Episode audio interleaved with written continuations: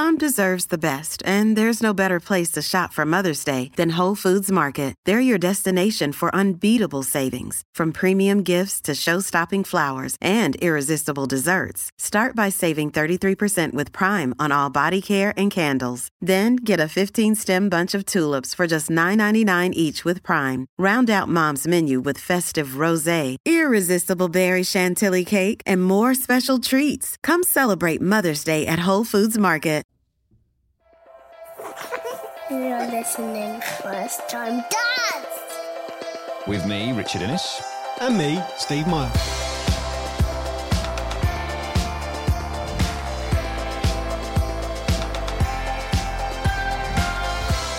It's every prospective parent's worst nightmare. You're looking forward to the birth of your new child, and then the very worst news happens. This time we caught up with Zoe Clark-Coates. She's the author of a book called The Baby Loss Guide, Practical and Compassionate Support for Day-to-Day Resource to Navigate the Path of Grief. It's a tough listen in parts, but I hope you find it useful. Zoe, thank you for coming on the podcast. Thank you for having me. Perhaps the best way to start is you tell us a little bit about your experience and why you came to write this book. Yeah, wow. I'm the CEO of the Mariposa Trust, which most people know as Saying Goodbye. And that's one of the leading support organisations in the UK and globally for offering support to those who have lost a baby, whether that be in pregnancy, at birth, or in early years, right the way up to 4 years of age. So that's what we do. And the reason we did it is because we'd gone through personal baby loss ourselves. We've lost 5 children through miscarriage and miscarriage. So that's why we launched the organisation, because we saw that something was really missing. What's a miscarriage? Yeah, I was just going to ask what the distinction between the two. Well, a miscarriage is when the body naturally lets the baby go. A miscarriage is when the body holds on to the baby. So on those two occasions for us, we'd been going for repeated scans throughout the pregnancy. Everything was fine. And then on those 2 losses, we were just told the baby's heart had stopped beating. Can I ask what the process is in that situation? You then go through full labour, which you do with miscarriage, to be fair. People often say it's just a heavy period, but it's not. It is the delivery of a baby. Right. And it depends on how far on in the pregnancy you are, how maybe long the process is, how much more complicated the process can be. But yeah, it's truly traumatic, especially when nothing can prepare you for it. Mm-hmm. Even if you've been through loss before, it's still the trapdoor opening and you plummet from nowhere.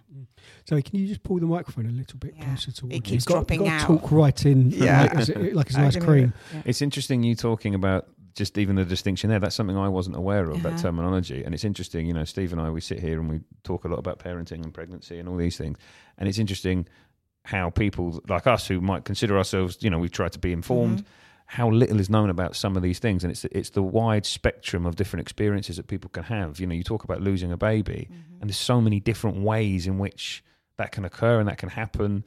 That must make it really challenging when you're trying to kind of talk about that in more general terms, because presumably, having a miscarriage is so different to losing a baby at birth, or to losing a baby who's a toddler, or, there's so many different ways to come at it, aren't there? There are, but the grieving process is so the same, because grief is grief, and you're mourning the loss of your baby and your child, and also a million hopes and dreams that go with that. You're not just losing your baby at the gestation it is, you're losing their first day at school, their first their first future, Christmas. Yeah. Absolutely. And so you're grieving all of that. And so the support that you need is the same, whatever type of the loss. You need to be wrapped around you, where you don't know what you need, but you need others to kind of get it and know what you need for you, because you're just broken. It's a really interesting point, because I'd never considered that actually when you might lose a baby at 12 weeks, 20 weeks, but that you'll lose. I'd never thought of it like that, in terms of you're losing the same things you would lose when you lost a 2-year-old. Yeah. It's the same thing, isn't it? In the sense that you already have that plan in your head of how your future's going to look.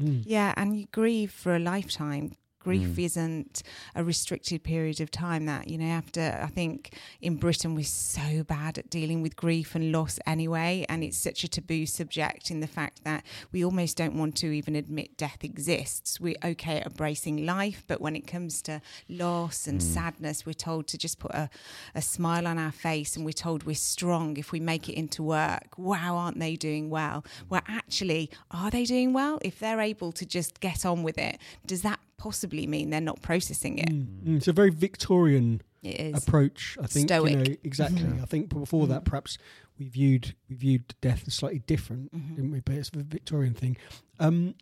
You're a mum of two. Yeah. Well, I'm the mum of seven. You're the mum of seven. I've got two children with me, though. Yeah. Whereabouts?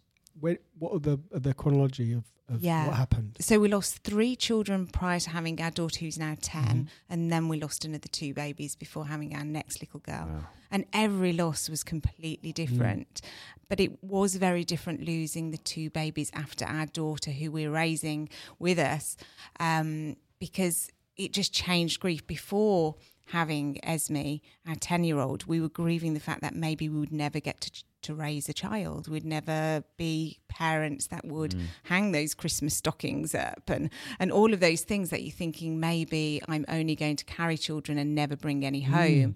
But after we'd had Esme and then we lost our next two babies, we were grieving also her siblings, and we almost could visualise what they'd look like because we'd got her sitting in our home. So every loss is completely different. It's interesting because I think the assumption would almost be that it would become easier because you've become a parent. Yeah, and it's not at all. It's just different. It's not easier. It's just different. I have someone very, very close to me. I won't say who because they wouldn't want me to say, but who had a very, very similar process to you guys in that had difficulty first time round, and then did have even more difficulty second time round. Yeah.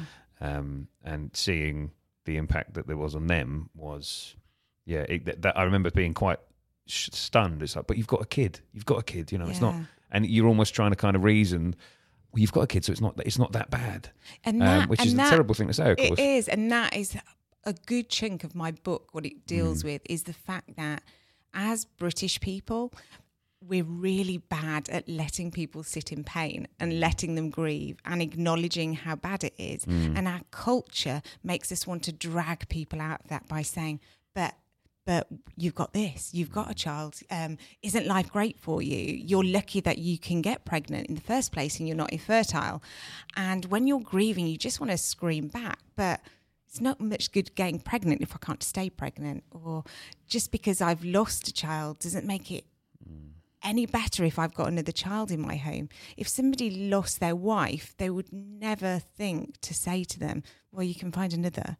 You can go and get married again, can't you? That's very true, yeah. But children seem to be replaceable in people's language. Well, at least you've got another, but it doesn't make any difference. If I had to ask you, for instance, which one of your children you'd want to lose, you'd go, neither. They're equally... Some mornings. Some mornings, that decision's very easy. Yeah. But you know what I mean. But broadly speaking, yes. Yeah. I've read some articles around baby loss, and you know, I wondered from your perspective, the thing that I'm interested in is how you view your body, because it's something as a man, I'm not going to carry a baby. I can't even empathise. You know, I can't imagine the physical feeling towards myself. Mm-hmm. You know, and we use this term like, you know, lose a baby as if there's some blame attached. Yeah. It's like if you lose your car keys, you know, I'm just interested in your perspective on that. Yeah, and that is a massive part of loss for women, for sure. I can honestly say I didn't kind of go through that, which is very rare. I never blame myself and I never thought, is it my fault? I just kind of accepted that the loss just happened and it was completely out of my control. But because of working in that area and before setting up the organisation and being in the corporate world, I'd actually trained as a counsellor because my mum's a therapist. So whether that was part of why I didn't go down that path, I don't know. But it is part of many people's stories that they do start questioning their body's ability and is it my fault? And likewise, many men do as well, because when it comes to loss, if there's a genetic issue, it's as likely to be the down to the man as the woman. Mm. But a lot of women automatically think, is it because of how I've carried? Is it something I've done? But actually, it takes two parties to create a child. Well, exactly. And that's, you know, hopefully with Rich and I, the thread that runs through this, the podcast, is that parenting is a joint experience. Mm-hmm. From the very, you know, historically and perhaps traditionally, the view has been like, you know, I've done my bit, and I, you know, step away. And perhaps that's where that mentality comes from that you describe, where, you know, people don't think about it as being, you know, equally genetic. But then, having said that, because I agree with all of that, but having said that, you do, when you've gone through to something like you've gone through so many times, though, you do have to deal with physical trauma. And the man, you know, however much you want to be part of it and you want to be as supportive as possible,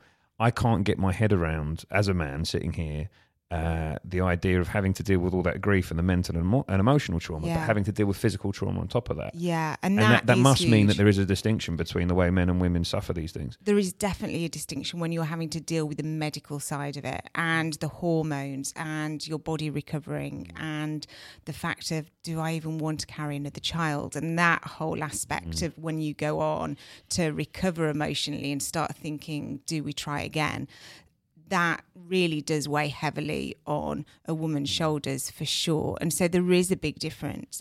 However, one of the things we're really keen to break as an organisation is this concept that this is a woman's issue, and the fact that the woman is suffering so badly that the man should be second place in being offered support. And we are big believers as an organisation in the fact that both parties should be offered support from the outset, even though the woman is encountering the physical symptoms. And I can say we support over 50,000 people a week as an organisation, and a good 30 to 40% is men. And everyone automatically thinks it's going to be the ladies who are asking for support, but actually there's so many men. And one of the things we've really learned as an organisation is if a man asks for support, they need it now. A woman will actually be able to wait, but a man usually comes at the point of desperation. Well, that's like the man in the doctor's surgery, isn't it? Mm-hmm. Blokes only rock up at the doctor's surgery if a bit's about to fall off. Yeah. I've had this cough for 4 months and I'm coughing up blood. I think I might need to go to the doctor. And it's kind of true with grief. And one of the things we do as an organisation is we hold Saying Goodbye services all around the world at cathedrals, which are remembrance services for people who haven't had a chance to say goodbye to their child or baby, or if they did have a funeral, they were conducted in a fog of grief, and they need this touch point, maybe even yearly, as a point where they can come together and remember and acknowledge. And we have as many people attend those who have lost children 50, 60 years ago as people who have lost yesterday. And they are equally made up of men and women. And a lot of men come on their own, even when their partners have died, and elderly men or people who have divorced, because sadly around 70% of marriages and relationships break down after baby loss. It's one of the number one reasons for marriage and relationship breakdown in Britain, which is a huge thing. And that's because of communication primarily breaking down at the point of the loss and the grief. And so where we see couples and men coming alone to the services, it's nearly always men who are left after a service crying. In fact, in the history, we've now been, we've run over, I think, 140 services. We've been over 7 years. I only remember one woman ever staying post a service crying. It's always men. That's really interesting. And that is because they say, this is my first opportunity to let all my tears out. I've never had an opportunity before now. So do you find that the support you guys offer, that it has to be tailored to men and women? Always. So there's actually two different forms of support, essentially. You would offer one type of support to a man and another to a woman? Kind of, in the fact that we offer befriending, and so men will befriend men and women will befriend women. But in terms of the support, how we aim it, for sure there's a difference in the fact of just to show it's okay and it's normal to need that support as a man. If we just did one generic thing, I think people again would assume that's just aimed at my wife, but actually if you do special articles or features or anything with a man in it, people automatically, it hits home. That makes a lot of sense. What are the statistics of baby loss? Because I'm aware that some of the people that listen to our podcast are listening to it as expectant fathers, and will listen to this podcast and then, unfortunately, will be a bereaved parent. Yeah. What are the kind of numbers that we're talking about? Well, sadly, it's huge. There's over 250,000 every year just in the UK. And what bracket does that cover? That covers everything, doesn't it? Yeah, so that includes miscarriage, stillbirth. So 1 in 4 pregnancies will be lost. Wow, it's as much as that. Yeah, it's huge. Over 1 million every year in America. Mm-hmm. It's a huge issue, and I don't think you're aware of it until you go through it. And why? And that trend. And apologies in advance if I'm showing some ignorance, but my understanding is that one of the reasons, perhaps, for that is people becoming parents later in life, and there's a higher chance of a stillbirth or miscarriage among that definitely plays a part. Women over 30, 35. Yeah, that definitely plays a part with loss. The older the mother or father, the more likely you are to encounter loss. But this is an issue across the board. And it's certainly not you're immune to it if you're younger, but you are definitely more likely to encounter certain types of loss if you're of a certain age. Yeah, what is it 30, 35, the women's age? Yeah, I think that's when you start being classed as a geriatric patient, which is kind of insulting. I seem a bit harsh. A little bit harsh. But a lot of risk factors go up due to age. But there's also risk factors when you're really young too.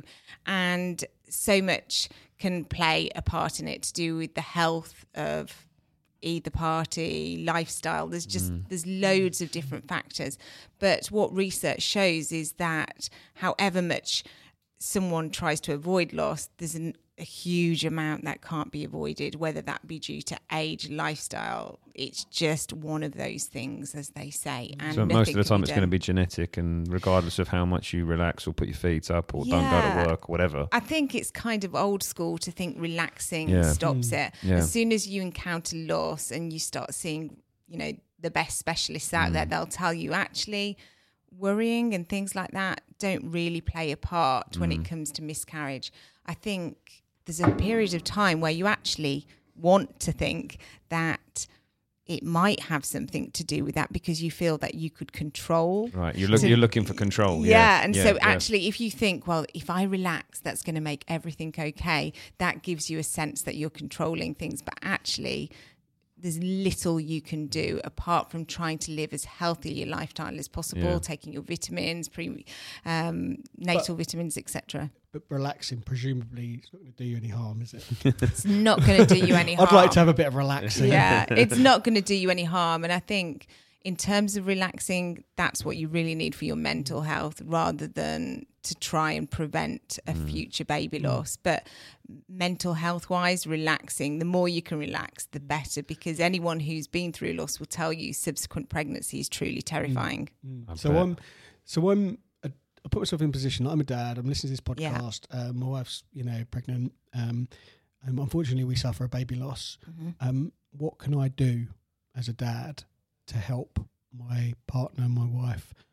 Obviously, I'll be looking for some support myself. But what are the things that your women find useful? Yeah. Well, in terms of practical support, I'd say just be there as much as possible and keep the conversation going. One of the crucial ways to process grief is to keep talking about it. And I know maybe stereotypical here to say this, that women are good at talking and men sometimes not so good at talking. But actually, when it comes to grief, you have to keep talking about it. You have to keep saying the story over and over again, which can be really repetitive. And if you're not a great talker yourself, it can be like, here we go again. We're going to have to hear about the whole circumstance all over again. But actually, that is so vital in processing grief and trauma. Is that to the point? Sorry to interrupt, but is that to the point where presumably there'll be some women who just want to clam up, who don't want to address it, don't want to talk about it?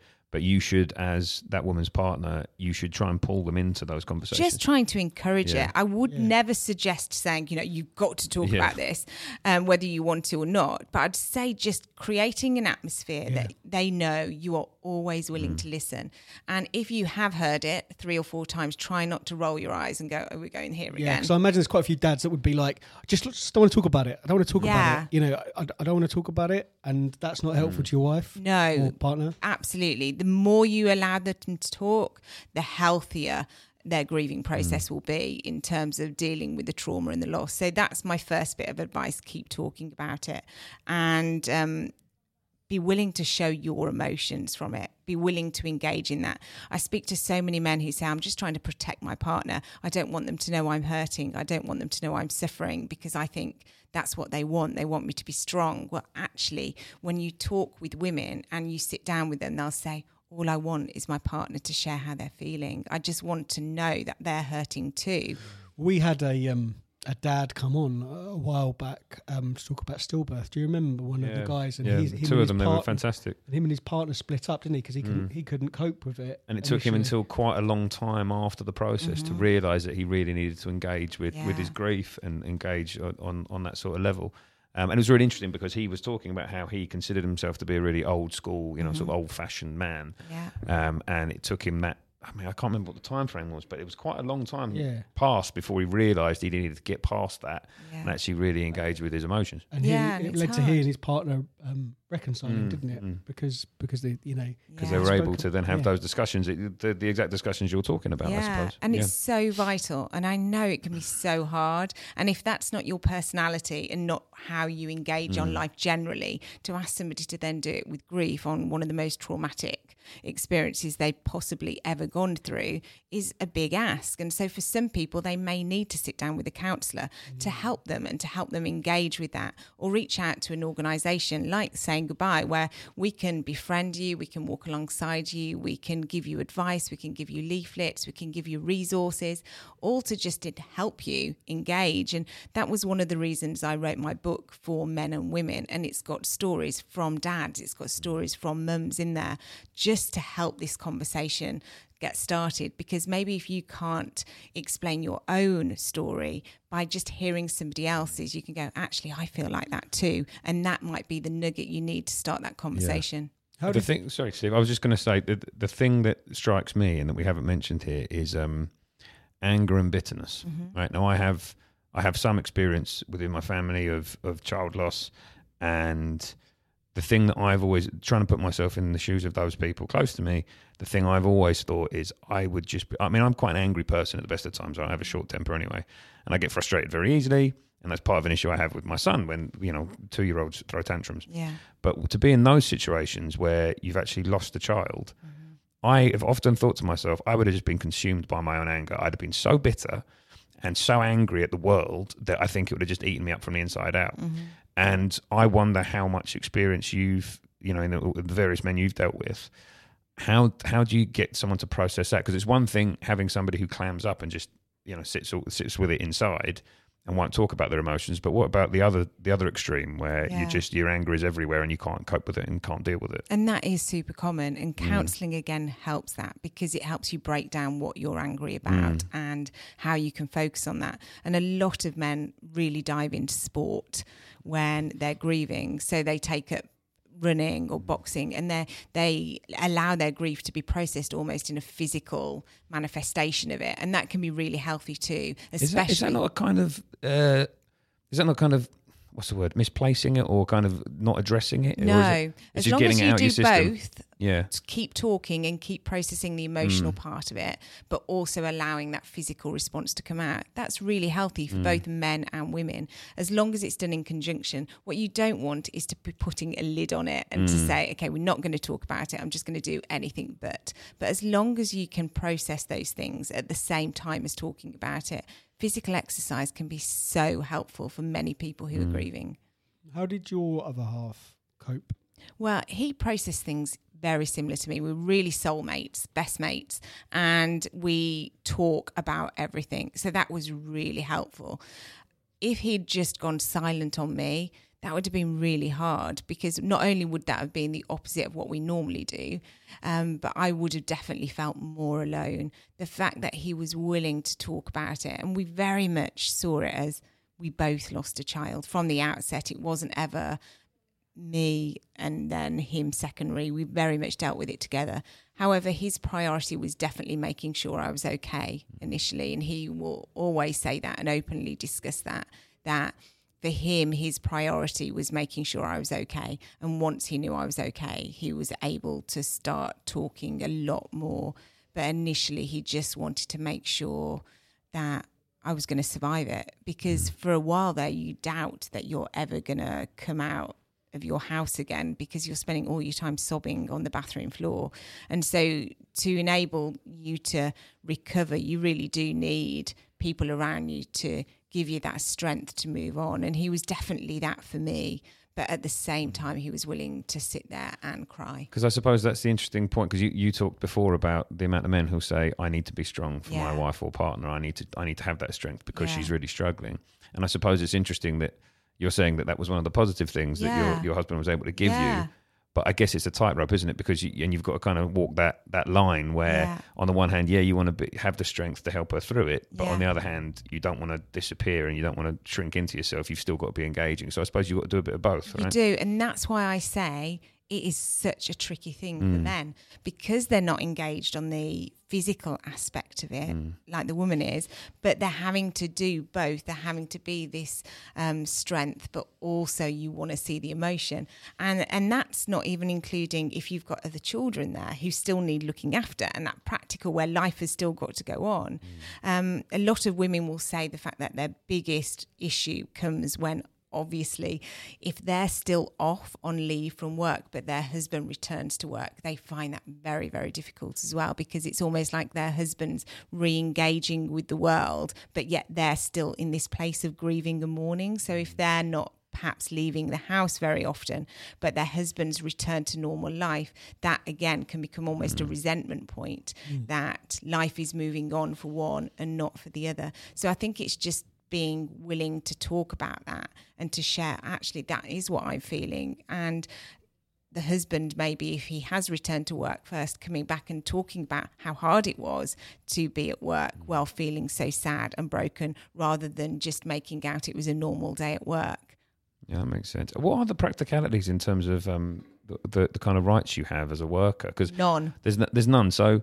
Because clearly, you know, obviously you have a baby as a man, you get to take 2 weeks off and statutory leave and all the rest of it.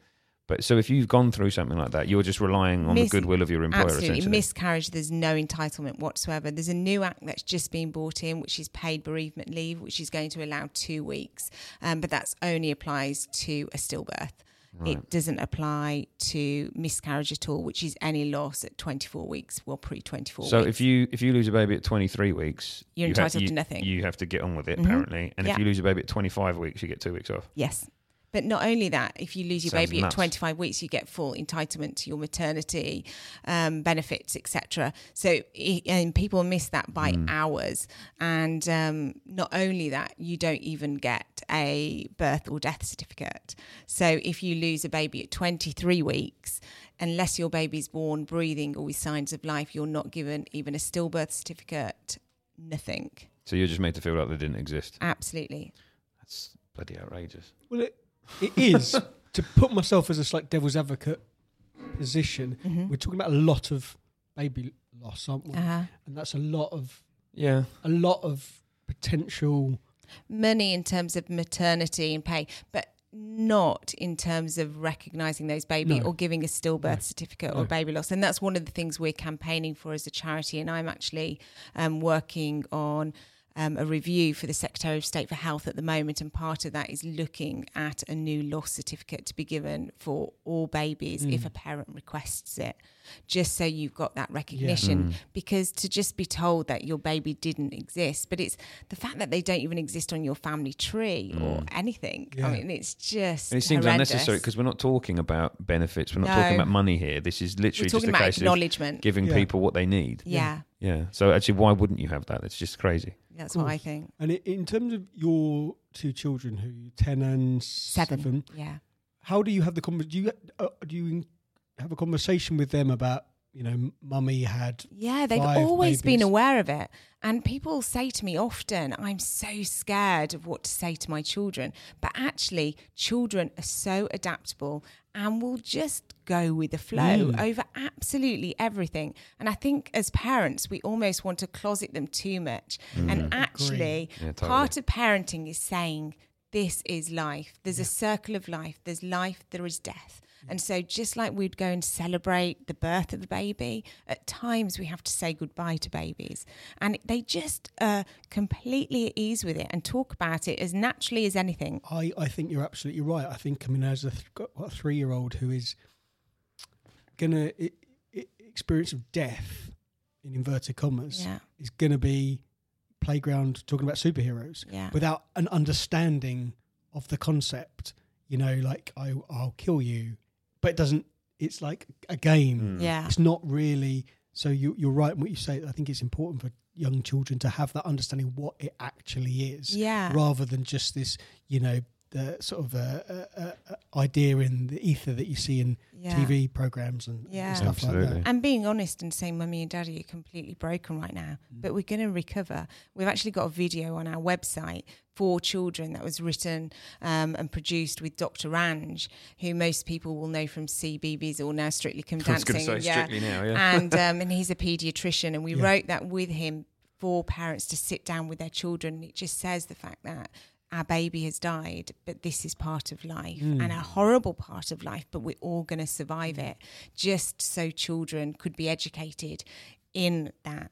And it is hard. It's horrible. We want to protect our children. My grandfather died a few weeks ago, and it was so traumatic for us all. And at the point of his death, I remember just screaming myself, going, oh, my goodness, I've got to walk into the other room and tell my 2 children who utterly adore him that granddad's just died. And I walked into the room, and Bronte, who's our 7-year-old, she screamed and fell to her knees and said, I'm never going to be happy again, Mummy. Granddad's died. And oh my goodness, it was heartbreaking. And I just let her cry and sob. And she bawled her eyes out for 24 hours. And I said, it hurts like hell, doesn't it? It's agony. I know it's agony. I promise you it's not going to hurt like this forever, but just keep crying until the hurt stops. And 24 hours later, she skipped into my room and went, Mummy, look at the sun. Today's going to be a beautiful day. And that is how children process things. And she still has moments where she'll suddenly burst into tears and go, Granddad's dead. I can't believe Granddad's not here anymore. And I go, I know, it's awful, isn't it? And she'll say, yeah, it is. And then she'll go and play again. But we've just got to keep this conversation going. Just like we do as couples, we need to do it with children. And I think the more we're comfortable talking, the more everyone around us is comfortable. It's funny, I have to remind myself sometimes when I'm trying to shut my son down because he's crying or shouting about something silly, and he then gets the idea that crying's bad, and so I'm constantly on the one hand telling him to stop crying about something silly, but then trying to make sure that I'm then following that up by saying, listen, it's okay to cry, it's okay to be sad. Daddy gets sad sometimes, Mummy gets sad sometimes. That's okay, you know, you just don't shout and get angry about silly stuff. So you're always walking that tightrope, aren't you, where you want to do both things at once. And trying to educate them. But I think a great way of teaching children that is like when they fall over and just saying, you keep on crying until that pain goes. And it's so amazing when you give children permission to cry like that, and you're not going, come on, it's okay. Suddenly they just stop really quickly because all they're looking for is to be heard. And as soon as you're acknowledging it's okay to keep crying until it hurts, they go, oh, okay, well, it stopped hurting now. I'll stop crying. Jackson will cry. And then you'll say, do you want a cuddle? And he just stops crying and goes, yes. But he can't say, I want a cuddle when he's crying. He needs you to instigate guide him towards it. Zoe, if someone wants to get a hold of your charity, what's the best ways to do that? Well, they can find us on Facebook at Saying Goodbye UK. The website is sayinggoodbye.org. You can look out for me on Instagram at Zoe Adele and on Twitter at Zoe Adele. We're on all social media platforms, and for men, often that's a great way of engaging, because especially in the first instance.